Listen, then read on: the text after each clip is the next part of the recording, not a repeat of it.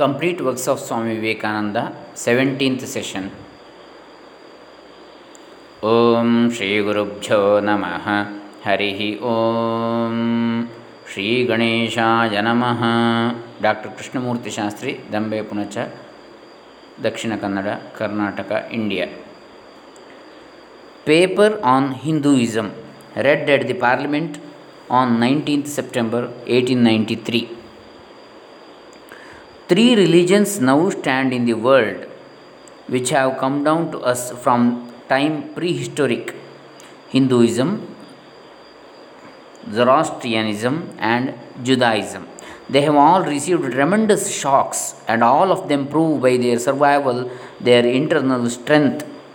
But while Judaism failed to absorb Christianity and was driven out of its place of birth by its all conquering daughter, and a handful of Parsis is all that remains to tell the tale of their grand religion. Sect after sect arose in India and seemed to shake the religion of the Vedas to its very foundations. But like the waters of the seashore in a tremendous earthquake, it receded only for a while, only to return in an all absorbing flood a thousand times more vigorous. And when the tumult of the rush was over, these sects were all sucked in, absorbed, and assimilated into the immense body of the Mother Faith.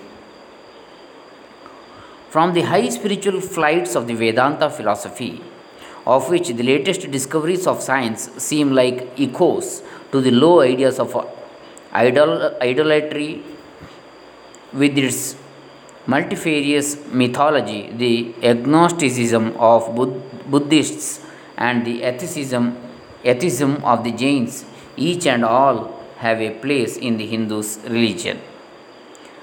Where then the question arises where is the common center to which all these widely diverging radii converge?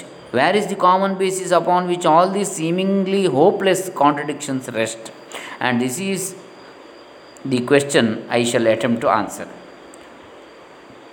The Hindus have received their religion through revelation, the Vedas. They hold that the Vedas are without beginning and without end, Anadi, Ananta. It may sound ludicrous to this audience how a book can be without beginning or end, but by the Vedas, no books are meant. They mean the accumulated treasury of spiritual laws discovered by different persons in different times. Just as the law of gravitation existed before its discovery and would exist if all humanity forgot it, so is it with the laws that govern the spiritual world. The moral, ethical, and spiritual relations between the soul and soul and between individual spirits and the Father of all spirits were there before their discovery and would remain even if we forgot them. The discoverers of these laws are called rishis, and we honor them as perfected beings. I am glad to tell this audience that some of the very greatest of them were women. Here it may be said that these laws, as laws, may be without end, but they must have had a beginning. The Vedas teach us that creation is without beginning or end. Science is said to have proved that the sum total of cosmic energy is always the same. Then, if there was a time when nothing existed, where was all this manifested energy? Some say it was in a potential form in God. In that case, God is sometimes potential and sometimes kinetic, which would make him mutable. Everything mutable is a compound, and everything compound must undergo that change, which is called destruction. So, God would die, which is absurd. Therefore, there never was a time when there was no creation. If may be allowed to use a simile, creation and creator are two lines without beginning and without end, running parallel to each other. God is the ever active providence by whose power systems after systems are being evolved out of chaos, made to run for a time and again destroyed. This is what the Brahmin boy repeats every day. The sun and the moon, the Lord created like the suns and moons of previous cycles. and this agrees with modern science surya ಸೂರ್ಯಚಂದ್ರಮಸಾವಿವ Here I stand and if I shut my eyes and try to conceive my existence, I, I, I, what is the idea before me? The idea of a body. Am I then nothing but a combination of material substances? The Vedas declare no. I am a spirit living in a body, I am not the body. The body will die, but I shall not die. Here am I in this body. It will fall, but I shall go on living. I had also a past. The soul was not created, for creation means a combination which means a certain future dissolution. If then the soul was created, it must die. Some are born happy, enjoy perfect health, with beautiful body, mental vigor, and all wants applied.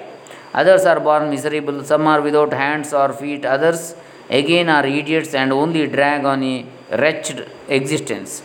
Why, if they are all created, why does a just and merciful God create one happy and another unhappy? Why is he so partial? Nor would it mend matters in the least to hold that those who are miserable in this life will be happy in a future one? Why should a man be miserable even here in the reign of a just and merciful God? In the second place, the idea of a creator God does not explain the anomaly, but simply expresses the cruel fiat of an all powerful being. There must have been causes then before his birth to make a man miserable or happy, and those were his past actions. Are not all the tendencies of the mind and the body accounted for by inherited aptitude? Here are two parallel lines of existence one of the mind and the other of matter. If matter and its transformations answer for all that we have, there is no necessity for some, supposing the existence of a soul. But it cannot be proved that thought has been evolved out of matter. And if a philosophical mon- monism is inevitable, spiritual monism is certainly logical and no less desirable than a materialistic monism. But neither of these is necessary here. We cannot deny that bodies acquire certain tendencies from heredity, but those tendencies only mean the physical configuration through which a peculiar mind alone can act in a peculiar way. There are other tendencies peculiar to a soul caused by its past actions. And a soul with a certain tendency would, by the laws of affinity, take birth in a body which is the fittest instrument for the display of that tendency. This is in accord with the science, for science wants to explain everything by habit, and habit is got through repetitions. So, repetitions are necessary to explain the natural habits of a newborn soul. And this, and since they were not obtained in, in this present life, they must have come down from past lives. There is another suggestion. Taking all this for granted, how is it that I do not remember anything of my past life? This can be easily explained. I am now speaking English, it is not my mother tongue. In fact, no words of my mother tongue are now present in my consciousness. But let me try to bring them up, and they rush in that shows that consciousness is only the surface of the mental ocean and within its depths are stored up all our experiences try and struggle they would come up and you would be conscious even of your past life. Like buddha who was who came to know thousands of his previous births. This is direct and demonstrative evidence.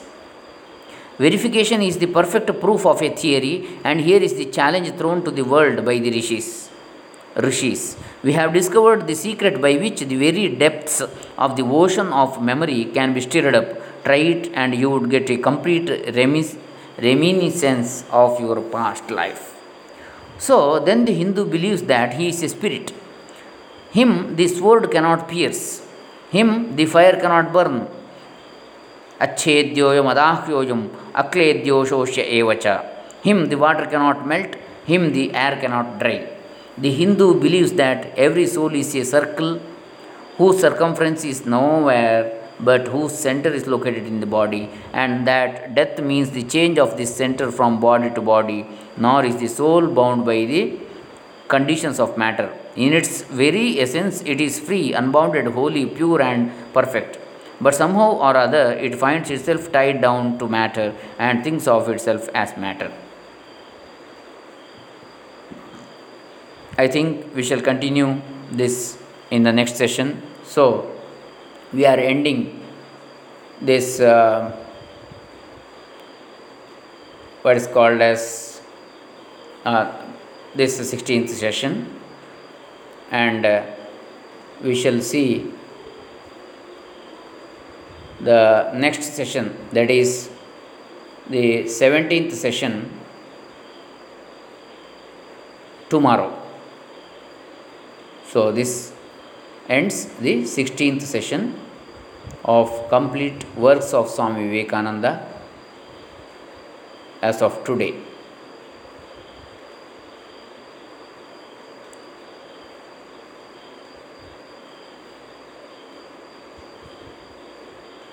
This is the 17th session. Next 18th session we shall see in the uh, tomorrow. Hare Rama. Om Tat Sat.